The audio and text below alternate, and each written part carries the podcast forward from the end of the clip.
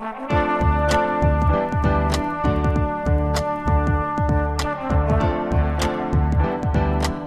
listening to the Co-Main Event Podcast. And now your hosts, Ben Fowlkes and Chad Dundas. That's right.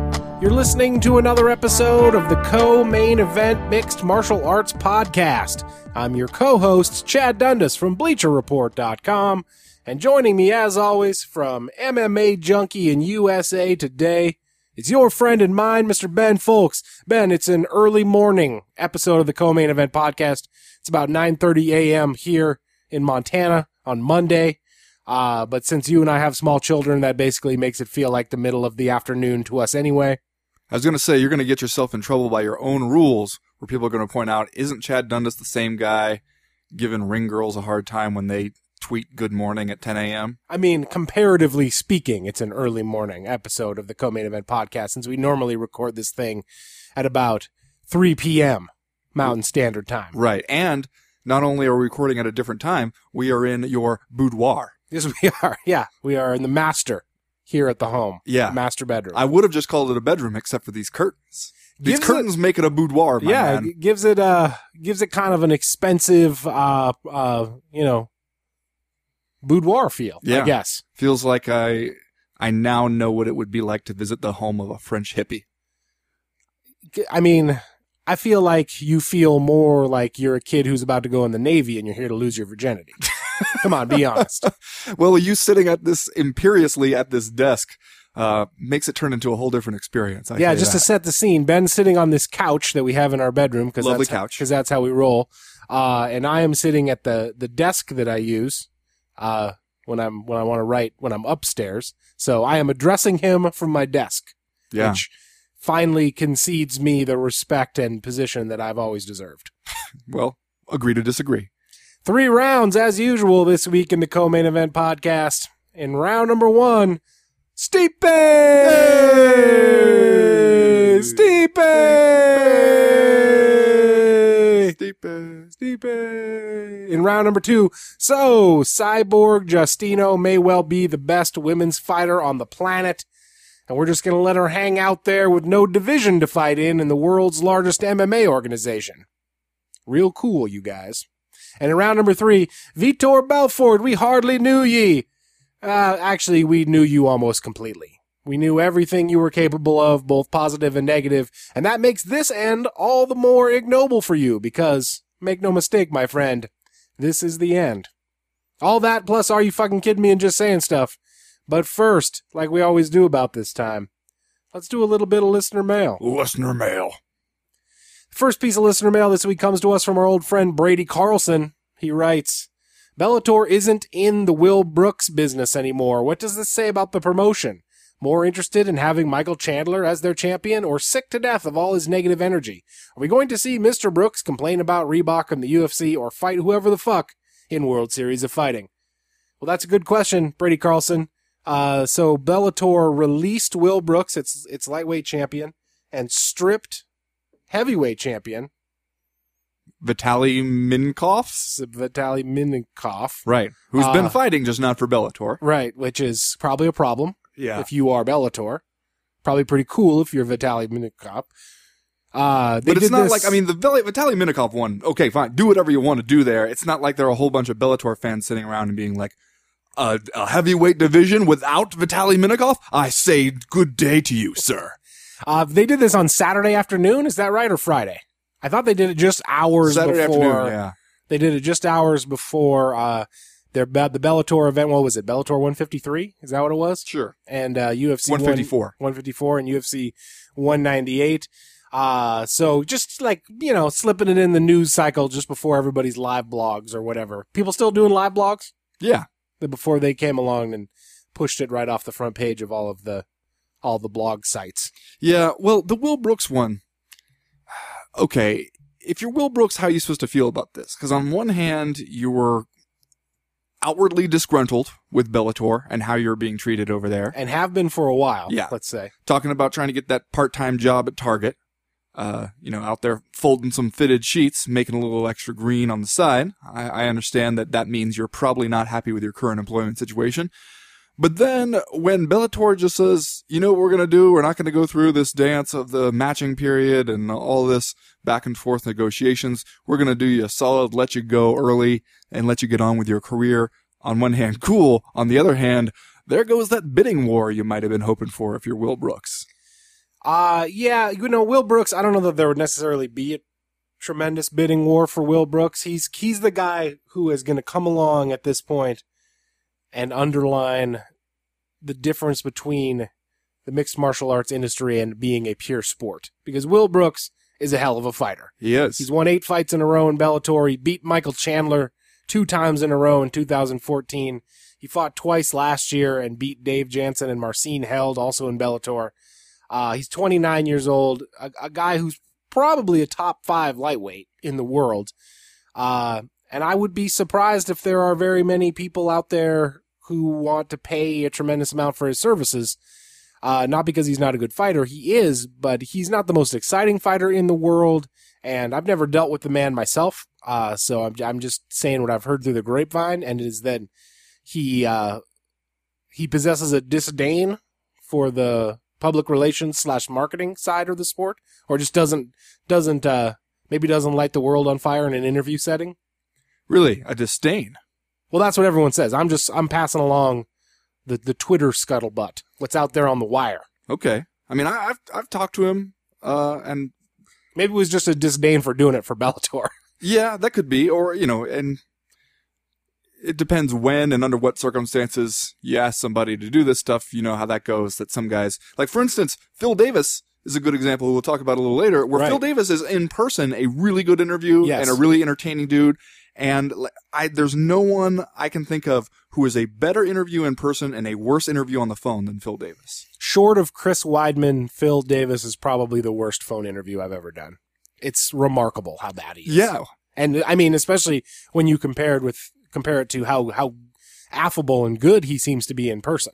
It's just Right. very strange. That's the thing. That's the thing that really shocks you about it because you're you're not expecting that, and uh, so maybe that could be part of it. Because I when I talked to Will Brooks, it was when I was at American Top Team, uh, spending a few days there in, in Coconut Creek, and found him to be a really affable and intelligent dude. okay. Well, maybe I misspoke. I don't want to throw Will Brooks under the bus. I'm just saying that I get the impression from the people that I know and the things that I've seen on social media that there's not going to be tremendous interest in Will Brooks from uh, on the free agent market. Let's just say, like he might get an offer from the UFC, he might get an offer from World Series of Fighting, but at least the offer he gets from the UFC, I've been led to believe isn't. It's not going. They're not going to break the bank. It's not going to be an Eddie up- Alvarez kind of no, situation. they're they're not going to break the bank trying to pick up Will Brooks. Which, when you think about it, like he's in the worst possible position. If if you concede that he's not the most exciting fighter in the world, he's also really good. So what? So he's the guy that you would bring in who would beat your exciting top prospect via wrestling heavy unanimous decision. Which, if you are the UFC, is maybe not what you're looking for. Yeah, I mean, I don't think he's he's that limited. I think he can do more than than maybe you give him credit for right now. But I do agree that he's not going to get exactly the kind of uh, offers that talent wise he would seem to to demand. I wonder how much of that, and it, it's hard not to compare it to the Eddie Alvarez situation, but I wonder how much of that is if you're in the lightweight division, already a talent rich division, and the UFC is thinking about what free agents are worth spending money on, especially when we're really looking around for people who are going to be instant needle movers, uh, free agency wise. Do they just feel like, you know what, we're not hurting at lightweight right now? if Will Brooks is a light heavyweight or a heavyweight, he probably shows up at his house and Dana White's there with a Ferrari and he just tosses him the keys. says, Congratulations, kid. It's my Dana White impression. That's not very good. Needs work. Yeah. It's actually just more of a stock promoter voice. And like Welcome to the big time. promoter voice. Well, just that's- taking a cigar out of his clenched teeth. I should There. point out, if Chad Dundas was making the rules, a fighter as talented as Will Brooks would, would get paid a lot of money. Oh. I'm merely saying If, what I've heard is the reality of the of the marketplace. Chad Dundas was making the rules, I imagine would be living in a very different world There would be alligators in there in Yeah. the cage. and weird curtains. All right, the next piece of listener mail this week comes to us from Dinesh in Miami. He writes, "My dudes!" exclamation point. So Phil Davis got kind of a bullshit win over King Mo and Bellator, and now will apparently fight the big English homie Liam McGeary for the title. Should I be excited? Discuss. I'm gonna come out and say yes. You should be excited. Yeah. I think it's an interesting style matchup. Uh, it's interesting, I think, to just when you see them standing next to each other. First of all, did you see that uh, that video of them having a little backstage discussion afterwards, and they're they're both in their ties and No, and because I saw that you tweeted about it and described it as awkward. painfully awkward. I would say. so yeah, that's that's not the kind of thing that I typically can watch on via video. But I read the story about it. So the I- story the story does not capture it i'm afraid and i think the the thing that that oh man, Phil Davis changed his Wikipedia picture.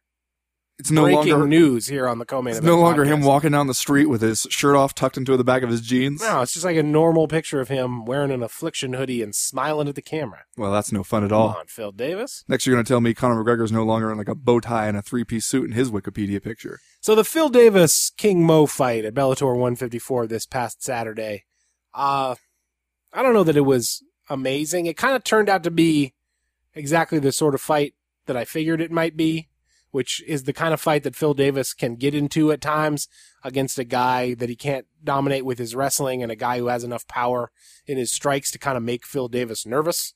And that's the, you know, it was, it was just kind of tepid the whole time. Uh, the decision I know was a little bit controversial. I thought King Mo was going to get the nod, but I also was kind of doing other stuff while it was going on on the TV. So i thought it was close i mean i don't think maybe it seemed like uh I don't know if the, the commentary might have biased some people and, and they thought it was more of a runaway than it was. But I, it's one of those I can't get too fired up about the decision. I, I probably also would have given it to King Mo, but um, that's why I think that the Liam McGeary one is a better style matchup because as we've seen with Phil Davis in the past, when he is up against other wrestlers, uh, like when he was up against Rashad Evans and, and uh, like it just seems like it, he has the capacity to enter into a lot of stalemate type situations or just not a whole lot of action at times, um, or no, not a whole lot of meaningful action. A guy who he probably will be able to take down, but might get himself in trouble once he takes down. That's an interesting test for him. And especially a big dude like Liam McGeary, that's the kind of fight that I do want to see. No, I totally agree. I think that uh, it's going to be an interesting fight. Liam McGeary, despite the fact that we don't talk about him a ton, either on this show or really in like the uh, the popular narrative, is an extremely interesting prospect. I guess you can't even call him a prospect now. He's the Bellator light heavyweight champion, but he's an extremely interesting dude at light heavyweight just because he's six foot six. Uh, he, he's got incredible submission skills. He's undefeated at 11 and 0. He's coming off uh, that win over the big homie Manny Newton at Bellator 134, and then a, a submission over Tito Ortiz uh, at the Dynamite event last September. But uh, he's one of these dudes that that seems like the sky is the limit for him, but we don't really know how good he is as compared to, uh, let's just say UFC level light heavyweights. Let's cut to the chase. That's really what we mean when we would talk about him not fighting, you know, uh, prominent competition. So I think a matchup with Phil Davis is exciting and interesting for him because Phil Davis is a dude. While he wasn't exactly on the verge of winning the UFC light heavyweight title when he was over there, he's always been a top ten guy and considered, uh, you know, a, a pretty serious customer at 205 pounds. So I'm really interested and excited to see how Liam McGeary will deal with him. Yeah. Well, and I mean that you're right that the problem with trying to decide where to rank Liam McGeary in your mind is the quality of competition question. Because if you sit around and ask yourself, like, all right, we've talked about the drop off in talent after the top three or four guys at light heavyweight, but is Liam McGeary, for instance, better than Ryan Bader? Like that, that kind of question that you could easily get stuck on. And when you see him in a fight with Phil Davis, uh, especially Phil Davis on a little bit of a win streak here, then yeah, you're going to get some answers to that. Even if they have a terribly awkward situation, Phil Davis tries to make a joke. And it seemed like he tried to make a joke about Liam McGeary getting beaten. That's what it was. He was like, oh, maybe we should fight in New York. But I don't know. He's, I thought this guy's from New York, so maybe he doesn't want to get beat there. And he kind of like starts cracking up at his own joke before he's really allowed, before he's allowed the moment to land. I think that's the problem. And Liam McGeary just kind of stares at him. And I think the interpret, the temptation is to interpret it as Liam McGeary is pissed off about him making a joke about him losing. I think Liam McGeary was just confused because that's not really how you make a joke. So you think Liam McGeary more than anything was disappointed in Phil Davis's timing? Yeah, he felt like the delivery needed work. Okay. Well, maybe now I do need to go back and check out the video just to see. Now you'll appreciate it. Next question this week comes to us from Ethan Andrews. He writes, while watching Shogun Rua's walkout on Saturday, it occurred to me that I was about to witness a small upshot in the mostly maligned Reebok deal. Namely, I was looking forward to seeing Shogun fight in something other than his signature one size too small white boxer briefs. Oh, you know the ones he means, the bad boy ones. So he gets to the Budweiser prep point, strips off his warm ups, and damn, there they are. And there Shogun is, waistband UFC logo stretched to italics under a fit man's muffin top, yanking on two short legs like a guy who spent his best years in in a front wedgie. How did this happen? Is Shogun lying to the UFC about his pant size? Did Reebok quietly take a little off the bottom for the Brazilian legend? Is there anything to discuss here? Answer no, but then it's a podcast. So maybe? this is might be my favorite email we have ever gotten. You this one really tickles your funny bone. It does. Tell you what. This this has so many beautiful elements to it. Um and you just it paints such a vivid picture in your mind, It does it? do that. It does do that. And uh you know, he's saying what we're all thinking about Shogun who is tights all the time. But now this once again just reinforces the personalization aspect of the Reebok fight deal. Where if you want to wear a child's pair, a boy's pair of, of of white fight shorts when you go out there and here you are, thirty four year old man, go for it. Reebok will make that they'll make your dreams come true. See, now I just imagine a conversation between Shogun and Reebok executives where they're like, you look like you're about like a large. Like, we'll send you a large. And he just like crosses his arms over his chest, stares at them and says in a firm voice, medium. For years, Shogun, who his wife has been cutting the tags out of his, his shorts and sewing mediums in there just because she doesn't want him to know that he's a large. So we talked a little bit last week about this fight, Shogun Rua against uh, Beastin 25-8, Corey Anderson at UFC 198. Shogun Rua ends up winning by split decision. Uh, a little bit of home cooking down there in Curitiba, it seems like. Uh, but, but, uh, I don't know, man. Does this seem to you like the worst possible outcome for Shogun Rua? That he like goes out there against Corey Anderson, and because maybe there was perhaps not quite enough Beastin in this fight, he is able to get this split decision, and now suddenly is riding a two fight winning streak in the light heavyweight division, and probably feels like, you know what? I could do this for a while. I could do this for a while longer. My shorts still fit. I'm, I'm out here nabbing wins. I'm wearing the same shorts I wore back in Pride. That's right. I'm I'm wearing my high school shorts. Literally wearing them. Uh, you know, he didn't look awful in the fight. We'll give him that. He got out wrestled a little bit, but uh, he also he still has the power, the old Shogun power. He he was able to drop Corey Anderson a couple times. So it's not like he needs to be put in the old fighter's home immediately. Again, somehow by some trick of the universe, he's only 34 years old.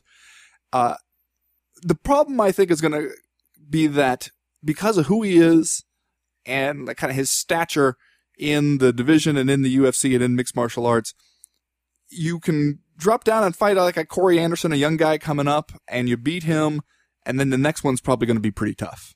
You know, what else are you going to do with Shogun? You're, you're not going to put Shogun against, you know, some gimme fight at 205 pounds. You're probably going to save him for another either big fight card or big Brazilian fight card that you want to add some pop to. And you're going to have to match him up against somebody legit. And that's, I think, where you're going to get into trouble if you're Shogun.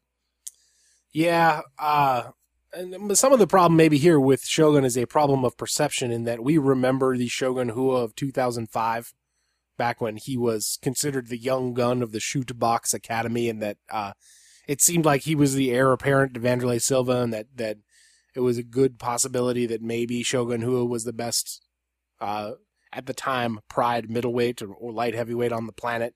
Uh, that year when he beat Quinton Jackson, Antonio Rogerio Nogueira, Alistair Overeem, and Ricardo Arona, uh, all as part of the uh, Pride middleweight Grand Prix, and it just seemed like this dude was the future of the sport. And since then, obviously, he's been his career has been derailed by a few knee injuries, and and at this point, even as a 34 year old man, there's a lot of a lot of miles on that body for Shogun Rua. So um, I don't know, man. I feel like sometimes when we look at him and we say he looks old and he doesn't look like the guy he used to be, I feel like maybe it's just a a matter of like not necessarily wasted potential, but like unfulfilled potential. That at one point we thought this guy was to be a force to be reckoned with at light heavyweight for the foreseeable future, and he just never kind of became that. And at this point, we're dealing with like a a, a lesser version of him, and that seems like particularly bittersweet when you when you watch him fight. Like if and if maybe if he had not been so good in Pride, we would like we would somehow be a little bit more cool with it. I don't yeah, know. Yeah, maybe. Well, it was kind of shocking to me to remember that the last time, like now he has a two fight win streak because he beat uh, Roger Nog, uh, and then gets this split decision over Corey Anderson. You, do you remember the last time he had won two fights in a row? I don't. 2009 when That's he why I beat don't remember. when he beat Mark Coleman in that just absolutely awful fight for both guys. Uh, and then when he knocked out Chuck Liddell in one of those, hey, Chuck, take this one seriously, and it's going to be kind of a referendum on your career kind of fights. Uh, that was the last time he won two fights in a row.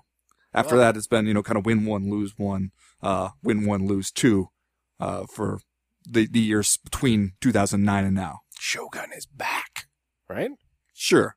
He's got the same shorts. He got those same somehow. shorts. Still, still fighting in his at his high school, same shape he was in in high school, wearing the same shorts. Last question this week comes to us from Christopher Thomason. He writes, "I've been a fan of Mister Matthew Burton Brown for a long time. A scrappy bungalow thrower who always seems like he is rebelling against the man. What's not to like? Apparently, the citizens of Brazil, sick, uh, think otherwise. He gets hit by three different fans on his walk out to the ring, tapped by Maia, and then assaulted by a former coach. Are you fucking kidding me? Please discourse the shit out of this thing. Yeah, weird weekend for Matt Terrible Brown. weekend for Matt Brown. Just almost unimaginably bad. Uh, although let's start with the thing the the Brazilian crowd, because let's make it very clear here that that is asshole behavior on their part. That has nothing to do with Matt Brown. Yeah, I know he came out at the weigh-ins with the old double birds, which makes for a, a photo we're all gonna enjoy using for a long time. Like just a kind of a quintessential Matt Brown photo, making a Matt Brown face, flashing the, the middle fingers as he comes out to the crowd. But you know what? So what? That's just part of the game. He has to go down there to Brazil and fight Demian Maia. The crowd's going to be against him. They're going to shout, you're going to die. He gets to give it back to them a little bit. They do not get to take a swipe at him during his walkout in return. That is over the line, Brazil, and you need to stop that shit. Yeah. Can I speak directly to my friends in Brazil for Please. a moment? Brazil, love the passion. But you guys are taking this shit a little bit too seriously. You know what I mean? Like, everyone's here for fun. You know? Matt Brown is just, he's just goofing with you. You don't necessarily need to take a swipe at the guy when he's doing his walkout. You're saying we, we want to have fun, but we don't want to be foolish. Yeah. Don't, don't push it too far. Right. Brazil. Uh, do we want to talk about this fight at all? I know you do. You know I do. This one is going to end up on the Demian Maia Jiu-Jitsu for MMA DVD that I alone seem to want him to make, where he buys the rights to all his fights and does his own commentary over it, where he just sounds kind of monotone and bored while discussing how he is dismantling these dudes. I think that's going to be awesome when you like hit it rich on a scratch off ticket and you can bankroll the Demian Maia instructional DVD where Where I just I call him up and I just say, Demian, our ship came in, brother. yeah, it's going to be like numbers those, hit. It's going to be like those weird videos that John DuPont used to make of the Foxcatcher uh, wrestling facility where he would just kind of walk around and you could tell it was just made as a like an ego boost for him and but this will be like an ego boost for you in a weird way demian maia will just come out and stand in front of the camera and be like hi ben. It's me demian. Uh, we are going to look at some of my favorite jiu-jitsu finishes this week. So he'll hope- just- i hope will- you enjoy them. He will address me personally. yes he will address you personally Okay. because no one else will be watching the, the cassette tape. I But- assume this will be on vhs cassette tape. the thing that's awesome to me about what Demian Maia is doing these days is the career tra- or like the style trajectory, I guess you could say that he went through is because when back when he kind of exploded on the scene in the UFC and he was obviously a jiu-jitsu specialist and was tapping dudes out. Remember, he, he threw and then triangle choked Chael Sonnen. He pulled half guard on Nate Quarry and then submitted him uh, and was just tapping dudes left and right. And then as he kind of climbed up the ranks, he decided he needed to be more of a, uh, a striker as well, more of a threat on the feet, and kind of fell in love with his boxing, it seemed, and had a couple boring fights and would lose decisions and uh, things didn't go his way. And now he is at welterweight and just embracing the fact that he, he is a jujitsu guy and everybody knows what he's going to do, but fuck them, they cannot stop it. And I love it, especially against a guy like Matt Brown, where you know he's just thinking like, all right, I got to stop some takedowns and then just rough this, roughneck this motherfucker. And immediately he's taken down.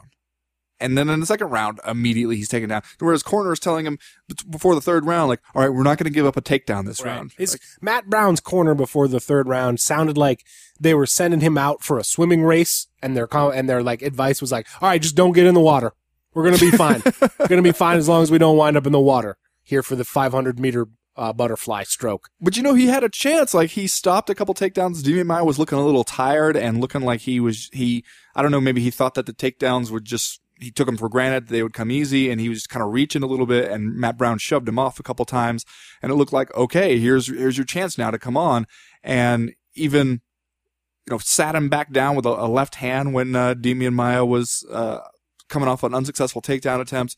But then you get sucked back into it. He tries to go and follow him to the ground a little bit. And it's like, even when you're basically in mount against Demian Maia, you, it's a bad idea.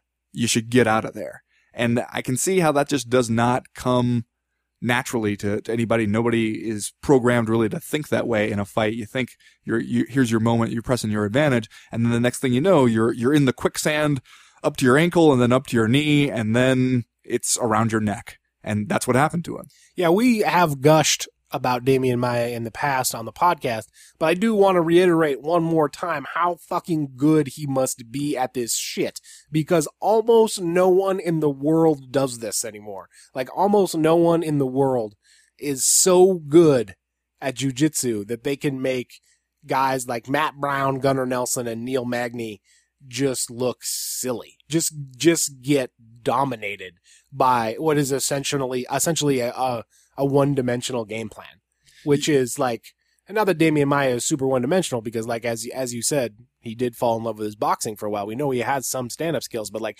like you said, he goes out there, he is going to take you down and dominate you on the ground. You know that, he knows that, and he still just does it, which is amazing when you consider like how good everyone else is.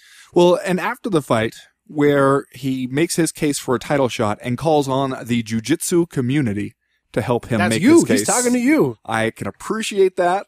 And I hope that the jujitsu community does rally behind Demian Maia because honestly, and I wrote this about this before, like, you know, a couple months ago about the, the case for why Demian Maia should be a, a challenger for Robbie Lawler. And I think right now, I don't know how you can refute Demian Maia as a, not only just he brings a different style matchup, uh, to Robbie Lawler. He'll test Robbie Lawler in different ways.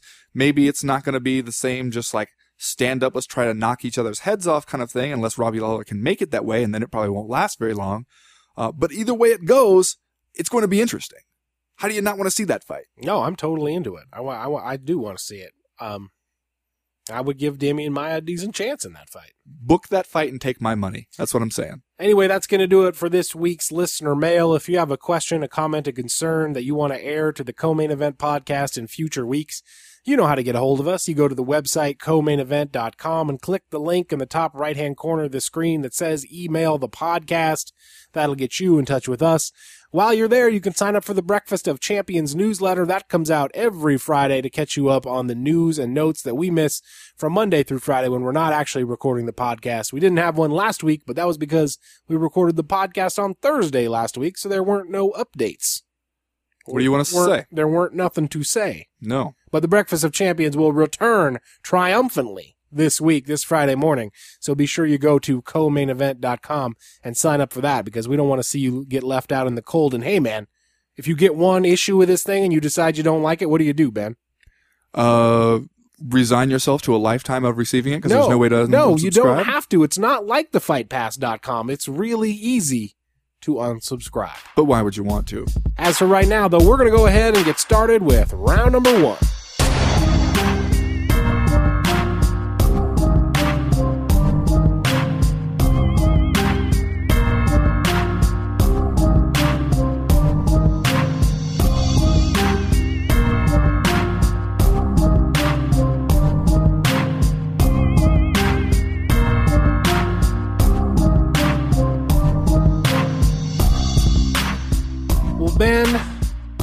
Pride of Cleveland, Ohio, Stipe Miocic Stipe. is the UFC heavyweight champion. Dude goes out there at UFC 198 for his heavyweight title fight against Fabricio Werdum, looking like he's taking a stroll in the park on a Sunday afternoon, chewing his gum while he walks to the cage, just completely unfazed by 45,000 screaming Brazilians who we know from experience have no qualms with taking a swing at you themselves. Gets in the cage, looks relaxed, fluid. This was the kind of thing where for the first minute, you know, minute or two, I think to myself, wow, Stephen Miocic looks really good here. And then forces Fabricio Werdum. I don't know if he forced him, but he prompted Fabricio Werdum to start chasing a little bit as we get into the second half of the first round. And uh, that's all she wrote, man. Kind of a little counter shot there, right to the jaw. No more troll face. Yeah. Uh, Whole whole different troll face. the what happened face is what we saw from Fabricio Werdum there. And it, there did not seem to be a whole lot on that punch either. It just caught Fabricio Werdum, like you said, running straight into it with his chin up. Uh, and for, you know, Stipe kind of parries with his, his right hand, uh, pushes, uh, Werdum's hands not only aside, but kind of pushes them back into his own chest and then comes up with that right hand, you know, without really putting much on it as he's backing away and on the retreat and clocks him just right. And Werdum, not unlike the Jose Aldo, kind of just running straight forward when then you get hit and your feet just completely stop moving and you pitch forward onto your face. Uh, that was pretty much exactly how this one went.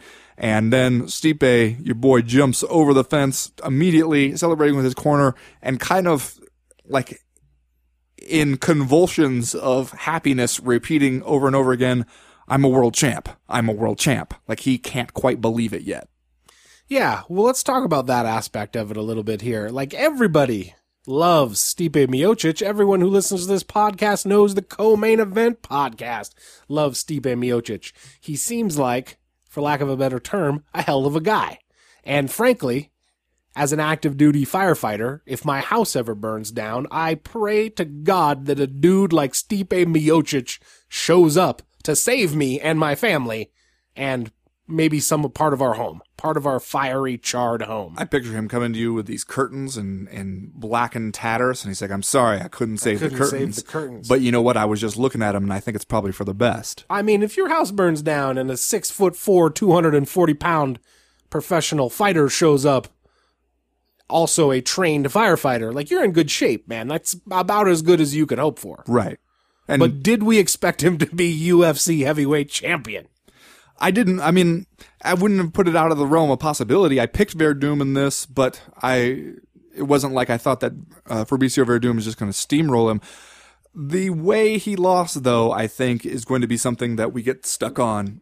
The same way we are going to get a little stuck on the way Jose Aldo lost to Conor McGregor, because it seemed like not that not to take anything away from Stipe's win, but it seemed more like impatience and uh, a dumb mistake on Werdum's part that Miocic capitalized on, rather than Stipe just going out there and taking it to the champ uh, the way Fabricio Werdum took it to Cain Velasquez. Which is not to say that that means anything different necessarily. You still are the champ. You still got that win.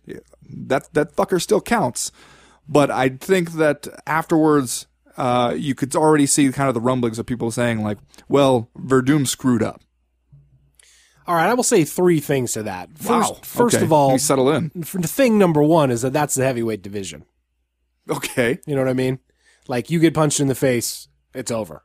Which uh, it's possible that that is a drawback of the UFC heavyweight division.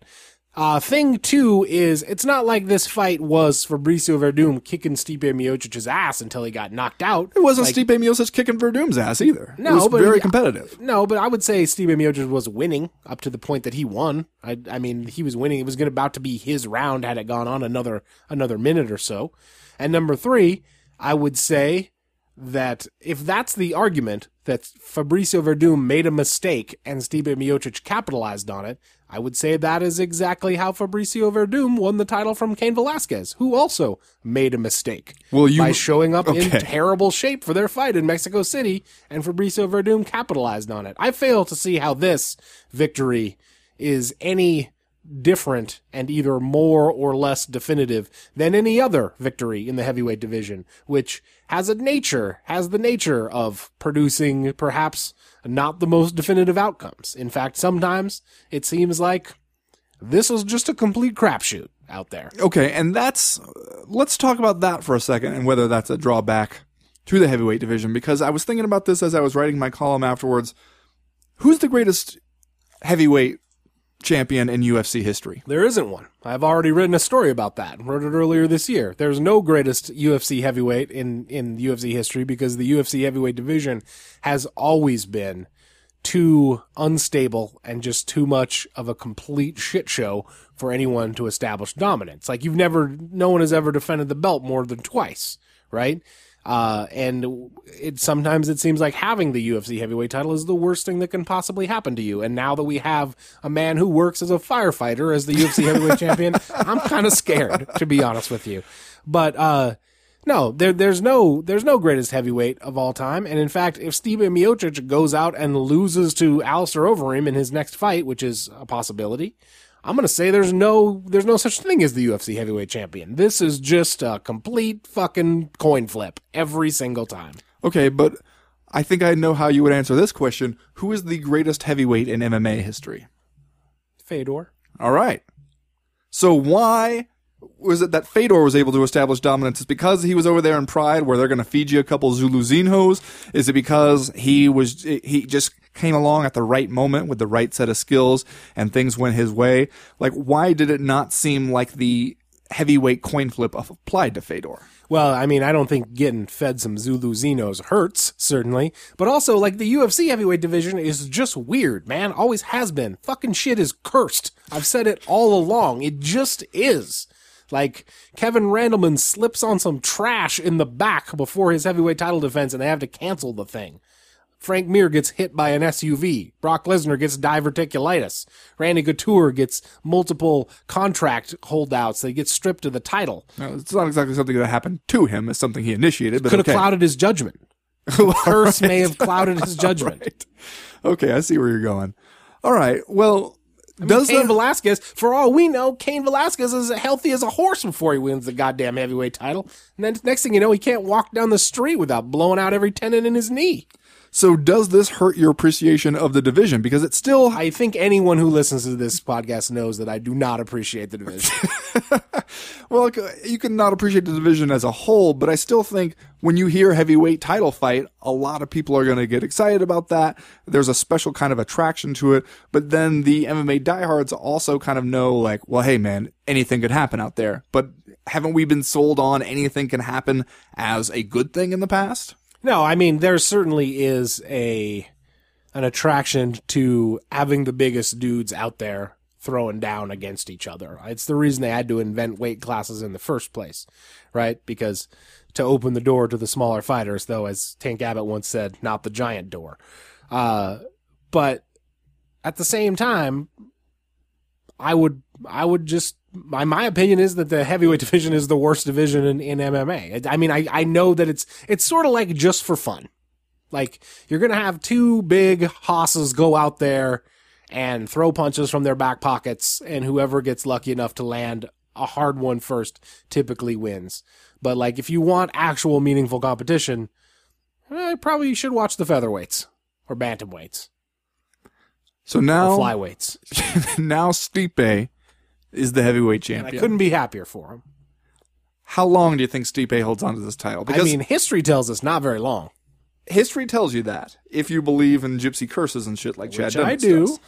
But when you look at Stipe's record, right, he's 15 and 2 overall. He's got that one knockout loss to, to Stefan Struve from back in 2012. And then he's got the decision loss to Junior Dos Santos, which, let's be honest, could have easily gone his way. It's not too hard to imagine that Stipe is sitting here with just the one basic, like the one basically heavyweight coin toss knockout loss on his record. Then do you think that maybe he's the guy? He's the guy who could defend it a little while. He seems to have the skills. He's big enough that the the really big dudes like Overeem and Travis Browne and stuff aren't just going to come in there and push him around. He's quick enough that the smaller, quicker guys like Cain Velasquez aren't going to run circles around him. He seems to be kind of in that happy medium. Like if I were building a fighter on the like build a fighter part of the UFC video game, uh, and I were going to build a heavyweight just because I'm a sadist or something this is this would be the kind of heavyweight you'd build, right? Yeah, he's got a lot of stuff going for him. He's relatively young for the division. I think he's only 33 years old. Like you said, he's pretty athletic. He's he's he's very talented. He seems to uh, have had a lot of success there. But like we just had the same discussion about Fabricio Werdum like four days ago about whether or not he was the guy to finally get more than two title defenses because uh, we thought the things set up nicely for him. Like he came in as a favorite over Miocic. We figured he gets past Stipe Miocic. Then he fights Alistair Overeem, who's sort of on the decline, and, and Werdum already has a win over Alistair Overeem. They're one and one against each other. And then after that, he ends up fighting the winner of Travis Browne against Cain Velasquez, both of whom he's already defeated. So we were like, ah, Fabricio Werdum has a pretty good chance of being the guy. So I'm not going to sit here on Monday and tell you that Stipe Miocic is the guy who will reverse the curse of the UFC heavyweight division uh, just because I feel like that would be too optimistic of us. Not think- because Stipe Miocic isn't super good, because he is, not because I'm not super happy that he's the UFC heavyweight champion, because I am, but because we have a lot of history of instability and uh, a, like farcical sense of of injustice regarding this division that's too deep seated for me to come out and say it's over. You think first he needs to find that amulet and throw it in the ocean or something, Yeah, he needs to find Bas Rutten's amulet. or he needs to bury that shrunken head that is hanging out. That's what happened. Dana White in collecting like weird artifacts like saber-toothed tiger skulls and shit like that. He's got like some shrunken head from the Amazon somewhere in the, the Zuffa offices. Stipe has to find it, bury it back in the rainforest. Then it's all clean slate. The shrunken head of Enson Inoue or something. I don't know. Uh, the man has already brought a major championship to Cleveland. I mean, what else can he do? Maybe he is the one to reverse the curse. No, that's crazy. Uh, probably not. Do you want to do Are You Fucking Kidding Me? Yes. And then we'll move on to round number two. Ben, what's your Are You Fucking Kidding Me for this week? Well, Chad, I know that this news broke your heart, but remember those Fabricio Werdum troll face masks that he was going to hand out and make sure that the entire crowd wore to further intimidate Stipe Miocic and let him know that he was on Werdum's turf? Yep. Turns out those were not allowed in the arena. Uh, fans were told to throw those away on MMA fighting. Uh, Guilherme Cruz posted a picture of a bunch of those troll face masks piled up in the trash outside the arena. So here we have a fun gimmick where a guy fi- going out of his way on his own dime personally to find a way to stand out, to get a little something fun going in the crowd, get a little home field advantage going, something different. And the UFC or the arena staff, but it sounds like probably the UFC asking the arena staff, puts the kibosh on it because God forbid we have any fun around here. Are you fucking kidding me? Are you fucking kidding me? Why can't he wear the troll mask? I think the, the problem was that in the troll mask, he's wearing a headband that has the name of some kind of betting sports website. yeah. that And- wasn't going to fly. But see, why wouldn't it fly? He's not wearing it into the octagon. Weren't we told that fighters can have their own sponsors? They just have to get creative about how they engage those sponsors outside the cage. This is technically outside the cage. He's not bringing anything in them. How the hell are these guys supposed to do that if at every turn the UFC keeps them from giving any value to their sponsors or having any damn fun? You're fucking kidding me. Are you fucking kidding me? Fabricio Werdum sitting up late in his hotel room with a pair of scissors and a glue gun, like a some string. Who knows how this fight might have been different if there'd been 45,000 Werdums out there, Chad. Who knows?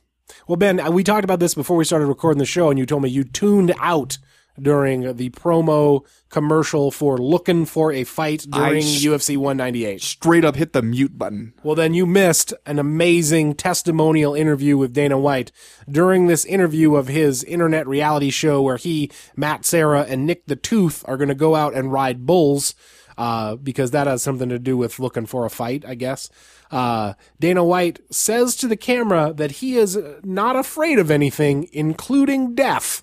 And so the feeling of fear that overcomes him as he is astride this gigantic bull that he's about to ride is Dana White feeling scared maybe for the first time in his life.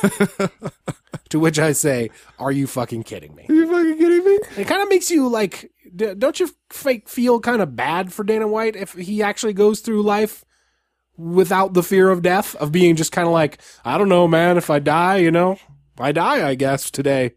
See, this is why he has a problem empathizing with people. It's because he has never known human fear. That's But now, maybe after this bull riding experience, everything will be different. And you know, I got, I, I told you this before, but I got an email from the people where, where they email me every time that there's a looking for a fight, trying to pitch it to me, and like, oh, media members, check out the new episode of Dana White looking for a fight.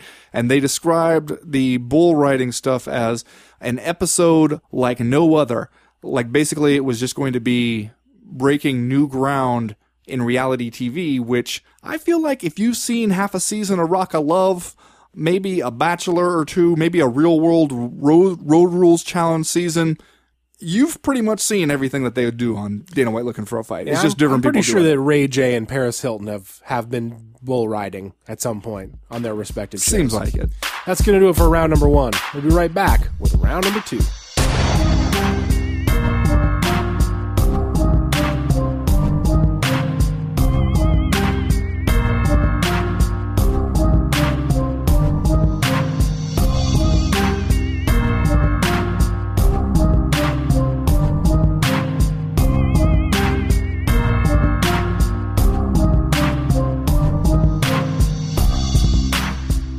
Chad, Christiane Cyborg Justino goes out there against Leslie Smith at a catch weight of 140 pounds in the women's division, and 1 minute 21 seconds is all it takes for her to get the stoppage, which Leslie Smith was not too thrilled about, but I'm sure we'll talk about that in a minute.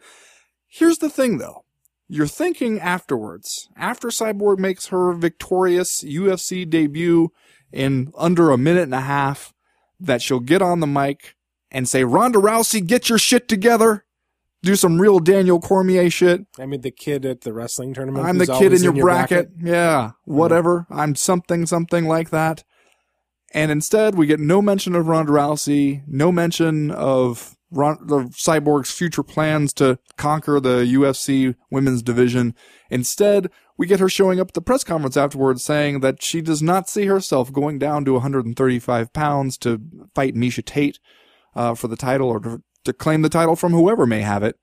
And this after she just got down to 139 pounds for this fight, which leaves me feeling like, what did we just do here? What are we about here? Yeah, I mean the aftermath was kind of a anticlimactic. I'll I'll give you that much. I thought that it was like a cool moment to see Cyborg come to the octagon, especially in her hometown, uh, and sprint to the cage and high five the fans there in Curitiba. And then obviously she went out and overwhelmed Leslie Smith, uh, like I think we all expected her to. The stoppage was a little bit premature. And if you are Leslie Smith, yeah, man, that's gonna piss you off. But if if you are everyone else in the world, you are basically like, well, they, you got saved a, more of a beating. It's kind of what happened. Uh, but you know, still feel a little bit bad for Leslie Smith. But you're right. Uh, kind of an anticlimax in the aftermath. Cyborg played it pretty cool on the mic. Uh, kind of downplayed her future in the UFC. Says she wants to go back to Invicta and, uh, defend her, uh, women's featherweight championship. Uh, and I think did have some words for Ronda Rousey on social media later, but like certainly didn't capitalize, capitalize on that moment. But honestly, man, like, I'm inclined to say more power to Cyborg in a way. Like it's weird. You feel like she should want to be in the UFC. She should want to make that big money, but like they don't have her weight class there. And I could, I could see her feeling a little bit indignant about that, especially if she legitimately feels like it will be medically unsafe to get all the way down to 135 pounds. I could kind of see her basically being like, fuck you, man. I'm not playing your game. I'm not going down to 135 and killing myself so that some lesser version of me can show up and fight these people you've, you've got me to fight. Like, I'm a 145 pound fighter. I'll, I will continue to do my thing in that division. That obviously is a huge letdown for the rest of us, but like, I kind of feel her pain a little bit. And frankly, at this point, it feels like she could be such a monster, for lack of a better word, in the UFC, or such like a, a revelatory figure, kind of, that like, I almost feel like it would be the right move to just throw a belt on her at 145 pounds and like put together whatever fights you could make for her. Cause you know there's people that would go up there to fight her for that title. Yeah, but see, that's the thing is that that would be what has to happen is people would have to go up to her and fight her. And, you know, I, just like, I agree with you that you can't really blame her if she feels like she can't go down to 135. Um, and maybe this cut helped her realize that because she did get down to 139, you know, not, not too far from that. And maybe if she felt like, well, that was pushing it, uh, I'm not going to do that again, then okay. But otherwise, I felt like if the plan was not to gradually try to get down to 135, then why do a catchweight fight here at all? Why didn't she just fight at 145? Like the UFC can say like, okay, we don't have the 145 division. You don't have a 140 pound division either. Like you just came up with something so that Cyborg could fight. And then you asked basically a 125 pound fighter to, to go ahead and take the fight and go up there. So what was the point of doing it that way? Uh, I don't know exactly what we learned from that. Yeah, it's a very weird situation, and and it does seem, you know, and and Cyborg has kind of gone back and forth over the years about whether or not she would be able to get down to 135, whether or not she would try it. It's just speculation at this point, but it does kind of seem like, as you said, going down to 139 was maybe like, maybe she did that and felt like that was as low as she could possibly go because that's a big four pounds. It is. If you have to cut that weight. Yeah. Uh, so maybe she decided that she just could not go any lower than that. Uh, in which case, I mean, like it feels like a loss to me to have this woman who's uh, might be the most dominant women's MMA fighter on the planet, and like to have her come along at this era in the sport where the world's largest promoter doesn't have a weight class for her. It just seems like a missed opportunity to me. Well, yeah, but I don't even think it's it's not like there are a ton of great 100 women's 145 pounders out there right now who you could imagine populating that weight class instantly if the UFC created it the way there was for 135 Right. when the UFC created that one. Because you know, Danny Downes and I were talking about this uh, in our uh, trading shots thing, and he was saying like, "Hey, didn't you know? You say it would be ridiculous for the UFC to create a division just for one person in in Cyborg." But isn't that what they did with Ronda Rousey? The difference is you had a lot of people you could put in that division, and now look at it. Like she's not really technically in it right now, uh, for all practical purposes, and it's still doing just fine. Uh, and I just don't know that that would be the case at 145 pounds. Yeah, I see the drawbacks for sure, and it would be kind of a, a Ronda Rousey style situation. Uh, I think you would have people who would be willing to go up there and fight her. I think Holly Holm has said in the past, or at least her camp has said in the past, that she would go to 145 to fight Cyborg. I gotta think Miesha Tate would probably be game. Like Ronda used to fight at that weight, which is always the the elephant in the room of their discussion about who was going to fight at, at what weight. But didn't But we- like, I mean, you just, I think, I feel like you would have to have kind of a loosey goosey approach to it, unfortunately. Like, you're not going to have a thriving 145 pound division, but I feel like you could put a belt on her and just kind of make the fights as they come. And I mean, if you, and I, I understand fully all of the, the drawbacks and limitations of doing that. But again, it's a situation where like, if you don't do that, what do you do? Yeah. Well, I think the problem with thinking, all right, well, other people just go up and fight her because there'll be money in it and it'll be a big fight. And yeah, it will be. And maybe eventually you'd get there. But the, it, that's kind of, it's the downside to what we've talked about before is that right now you're not too worried about who gets the next shot at women's 135 pounds is because they're all going to fight. Uh, Holly Holm, Miesha Tate, Ronda Rousey, you got uh, the makings of some great round robin action there, and that can carry you through for the next couple years. Right. Nobody's going to go up to fight Cyborg at 145 pounds unless they absolutely have to, unless there's no other fight available, and that is the, the biggest fight that you can possibly make. And right now, that's not the case, and it's not going to be the case anytime soon. And she's just downright scary right now, especially in this fight against Leslie Smith. I think you saw that this wasn't necessarily a case of Cyborg going out there and winning by just being the bigger, stronger fighter. Like she was the technically better striker, and we saw that uh, in just broad strokes in a minute and 21 seconds. It didn't take long for us to see, okay, she is a really good fighter. She's not just going out there and by brute force, uh, beating people smaller than her. Yeah. I mean, Invicta's been finding people for her to fight. Well, they've been 145. finding people for her to beat the shit out of. Well, I, Come on. I mean, that's what you're going to have, though. Like, I, that that's that's going to be the outcome here, right? Like, I'm not sure that there's a different outcome for that unless you can find a weight where she can fight the the three other big stars in this sport. I'm just saying, I don't think that it's it's that legitimate of an argument to say there's not going to be anyone for her to fight if you put a a featherweight belt on her. Uh, but I don't know, man. I, I guess ultimately, at the end of the day, it's an imperfect situation with Cyborg right now. I, I, and I don't know. I honestly don't know what the answer is unless you just keep giving her catch weight fights, which is less than ideal, I think, because there's the, like there's no narrative there other than the fact that Cyborg's scary and she fights at 140. Yeah, that's the. I, I just I wonder what the future is here.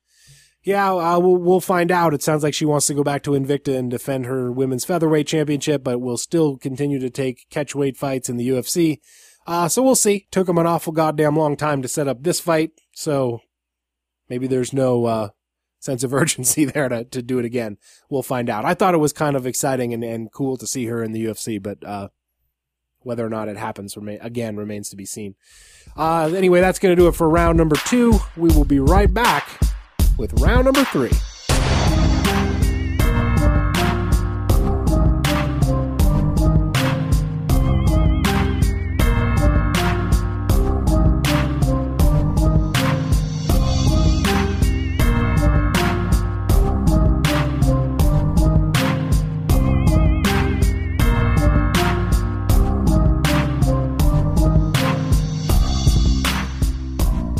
Ben, I'm sure that some people will contact us to wag their fingers at us for having a nine minute and 30 second discussion about Christiane Cyborg Justino without mentioning her positive steroid test back in 2011 when she tested positive for stanozolol after a defense of her Strikeforce Women's Featherweight Championship. And that builds us a bridge to this next round where we're going to talk about uh, Ronaldo Jacare Souza. Jacare. And his win over Vitor Belfort at UFC 198 in a middleweight fight, which ended in the first round via TKO. Uh, I don't want to spend this entire round talking about Vitor Belfort and TRT and how he looks like a lesser version of himself now. Uh, Kind of just said it all when you said it, but okay. but what what would what was your takeaway here from this fight? Like uh, Ronaldo Souza kind of roughnecked Vitor Belfort here. He did, and kind of a strange approach by Vitor Belfort here. Uh, I thought going into this fight, my thinking on it was a pretty typical Vitor Belfort fight that for the first two to three minutes, he's going to be really dangerous. And if Jacare is still standing after that two to three minutes, then it's his fight. Then he takes him down and does his Jacare thing, and Vitor Belfort's not going to be able to stop him. And this one, Belfort didn't even get those two to three minutes. Instead, it seemed like he was wary of the takedown, uh, and so did not go on his usual blitzing attack, and that just made it easier on Jacare. Uh, He just just played right into his hands to let him kind of work himself slowly into getting a takedown and getting it to the mat, and then once he does that, then you're in trouble. And even when Vitor Belfort got up, and then I guess pulling guard on, I, I still hesitate to call it that because that just seems so baffling to me. Uh, although maybe Vitor Belfort is thinking, hey, I, I almost armbarred Jon Jones. Let me just try this on Jacare, one of the best uh, jiu-jitsu fighters in MMA right now, and then we'll take our chances there. But I don't know. I mean, to me, that kind of seems like a Vitor Belfort's tells, maybe, uh, because right there with the blitzing in the first two to three minutes is sometimes mentally breaking later in fights. Like those two kind of go hand in hand for me as Vitor Belfort uh, MOs. And it seems like we saw one and not the other in this one, uh, which kind of makes you wonder what do you do with Vitor Belfort after this?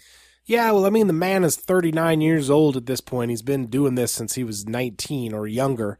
Uh, it's possible that at that age and after all those fights, maybe that that two minute burst is is not going to be viable anymore, or or it's just going to be lessened. It will be, you know, I guess they say you get old in one night. Maybe he got old in one night against Jacare Souza, but like if if you're if you're hanging your hat on on two minutes of explosive athleticism, like that's going to disappear at some point. You would think. But I would, uh, I was thinking it would go down to like a minute and a half, and then like forty five seconds. Like the like Toby Keith, like I'm not as good as I once was, but I'm as good once as I ever was. I was thinking that's where we'd go with Vitor Belfort. Well, and I mean, like you said, Jacare Souza is kind of an awkward matchup if that's your style. You don't want to go out there uh, and try to blitz him like you did Wanderlei Silva, you know, years ago now, because he he Jacare is one of the few jujitsu fighters in in MMA who has really good takedowns.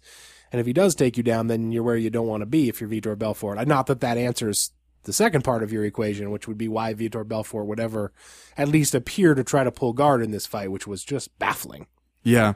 Well, and I think with Vitor Belfort, the I, I, wrote about this a little bit beforehand. Like when you're thinking about what Vitor Belfort's legacy is going to be, because he's just been in this sport for so damn long, and pretty much all of that at the the highest level in either the UFC or Pride, but you know, 20 years basically of and, multiple eras of MMA of, of being right there as one of the top guys in several different divisions.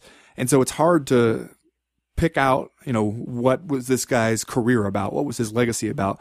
But if it ends this way, like on this kind of trajectory, it's going to be hard not to feel like he was a guy who, when he could use whatever vitamins he wanted to use, was downright scary. And then when he couldn't, uh, was noticeably less scary and noticeably less physically imposing. Uh, and that might be unfair to him because some of that could just be the natural decline of age. Yeah. That no matter what vitamins you're taking, that's going to eventually happen to you. But because of the timing and everything, it, I think in retrospect, it will look like, well, Vitor Belfort was doing all right. Looked like he was headed for a middleweight title. And then the UFC got USADA involved and TRT got thrown out of the sport.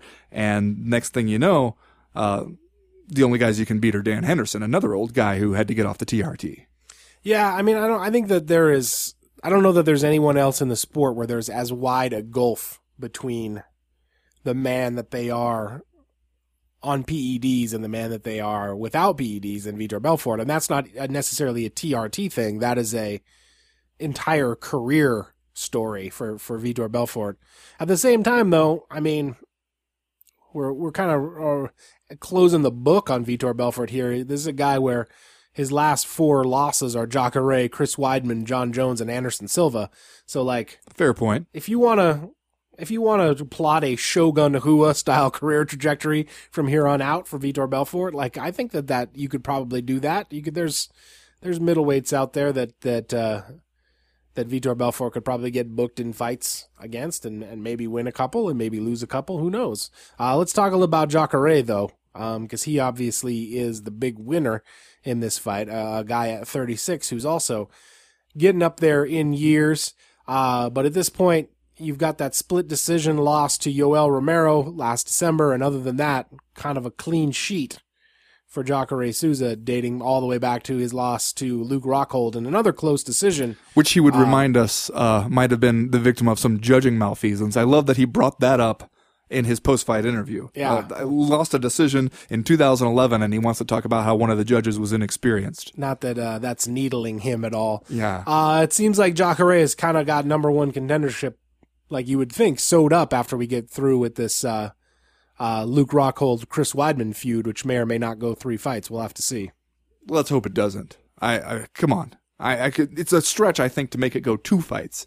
But fine, okay, you want to do that one again. Uh, but then you got to give Jacare his shot. Uh, and I think that the Jacare now is way more interesting, uh, a title challenger to either Weidman or Rockhold than the Jacare, Jacare of 2011 when it was him and Luke Rockhold for the Strikeforce middleweight championship. I just feel like he's not unlike Demian Maia. He's kind of more into his stride now, knowing who he is and what he does. Uh, and, you know, just you look at his record, I don't see how you justify giving anybody else the a, a, title shot unless you just decide that the middleweight division from now on is Luke Rockhold versus Chris Weidman, and we're going to take it to every city in America. Yeah, not a lot happening up near the top of the middleweight rankings. You got Weidman and Rockhold. Jacare Souza officially number two on the UFC's officially rankings right now. After that, you got Vitor, uh, then Michael Bisping and Anderson Silva rounds out the top five. Then at number six, now you got Robert Whitaker, the young gun of the division who's creeping on a come up a little bit here. Uh, but in terms of immediate title shot situations, it seems like Jacare or Bisping or nothing at all. Uh, so, so hopefully he will get that chance before too much time goes on because it's not as though Jacare Souza is dealing with an unlimited window here. Uh, he's a guy who obviously is, is not a spring chicken in this division. Yeah, no, I mean he's not. Uh, it's not like he's a heavyweight and is just going to come into his peak in his late thirties. That's right. Yeah, he would just be getting into a whole new strength training regimen right now if he were a heavyweight. He'd be doing the bench press with the chains on the Yes. on the sides of the bar, so it gets heavier as you push the bar up. Which uh, that'll that'll add a couple of years to your career right there. Yeah. just throwing those chains on the end of the bench press bars. Well, and you you mentioned a guy like Robert Whitaker. Uh, if you want to know if the UFC hates Vitor Belfort, see if they book him against Robert Whitaker next. See, see if they book him for a fight like that, because that's where you talk about the you know what do you do with a guy in his situation is you know maybe you put him up against somebody lower down the ranks, he loses a couple, wins a couple, or one of the things you do is you match up your your old lion young dinosaur against somebody you think is creeping on a come up and could use a, a win over a big name uh, and you use that to kind of vault them into contention. If you do that, then it means that the UFC will probably have mentally at least written off Vitor Belfort. Well, Globo's never going to go for that. Globo's going to be like, "What's Fabio Maldonado doing? CB Dollaway still around?" That's what Globo will say. Uh, all right, let's do just saying stuff, Ben, and then we will get out of here for this week. Uh, ben, a, a few months ago on the podcast, I proclaimed that uh, Francisco Trinaldo was a member of Team Dundas because I like the way the 37 year old uh, Masandruba, did I say that right? No idea. I think that means that he worships the Lord of Light. Uh, I like the way he kept winning fights that it seemed like he was he was supposed to lose. To that end, Francisco Trinaldo goes out and defeats Yancy Medeiros at UFC 198.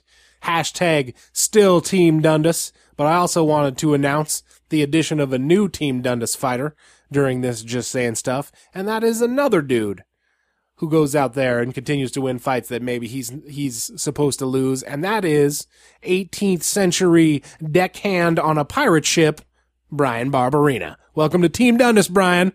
Hashtag Team Dundas. Just saying. Just saying. I should have known that Bryan Barberena would be one of your guys. Going out there, the prospect killer, Bryan Yeah. Barberena. And the prospector, if you've seen his beard, looks like he's out there panning for gold.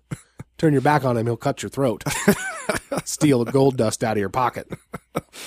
Well, my just saying stuff will also bring us back to that Francisco Trinaldo Yancy Medeiros fight, except I'm going to focus on the the loser of the decision there, Yancy Medeiros, who I think officially proved that he is tough as shit because he seemed like he was basically knocked out several times in that fight, beginning like in the first round, uh, to the point where in the third round at points he could not even stand up under his own power and still somehow not only finished the fight, but got on top of Francisco Trinaldo uh, when the fight went down to the ground in the last minute. I'm just saying, Chad, that you know how, like in a fight with Cyborg and Leslie Smith, where it seems like there's an early stoppage, and one of the ways that we make ourselves feel better is to say better an early stoppage than a late stoppage. Yeah. Well, then a guy like Yancy Medeiros comes along and puts on that kind of a, a gutsy, gritty performance where it seems like it should have been stopped a long time ago and it's kind of awesome and it forces you to reconsider that, that maybe sometimes it is totally rad to watch a guy where the fight should be over and he's still battling and still giving everything he's got and it makes you feel kind of like a dirtbag for even having that thought. I'm just saying, Yancy Medeiros just made me question my whole damn worldview. Mm, just saying. Well, that's going to do it for this week's uh, edition of the Co-Main Event Podcast. Ben, you're going on vacation. You're going to be back next week. Are we going to be able to do this thing next I'll be back next week. I'm on vacation all this week. I'm officially on vacation right now, but I still came in here to your boudoir and did the damn thing. Yeah, wearing your uh, parrot head shirt and your uh, sombrero. So I'm glad that you were able to take some time off from your vacation. It's five o'clock somewhere, man. Come in here and do that. So next Monday, it's on. It's on. We'll be back next week to uh, record another episode of the podcast. I just realized I have no idea what's what if anything is happening. Doesn't matter. Doesn't matter. As for right now, though, we are done. We are through. We are out. I like how it feels like there's just kind of a, a sepia glow in this room. That's the curtains, man. Yeah. You know that's not cheap. You don't get the sepia glow if you go down there and buy your curtains at the import market. You have to get on the internet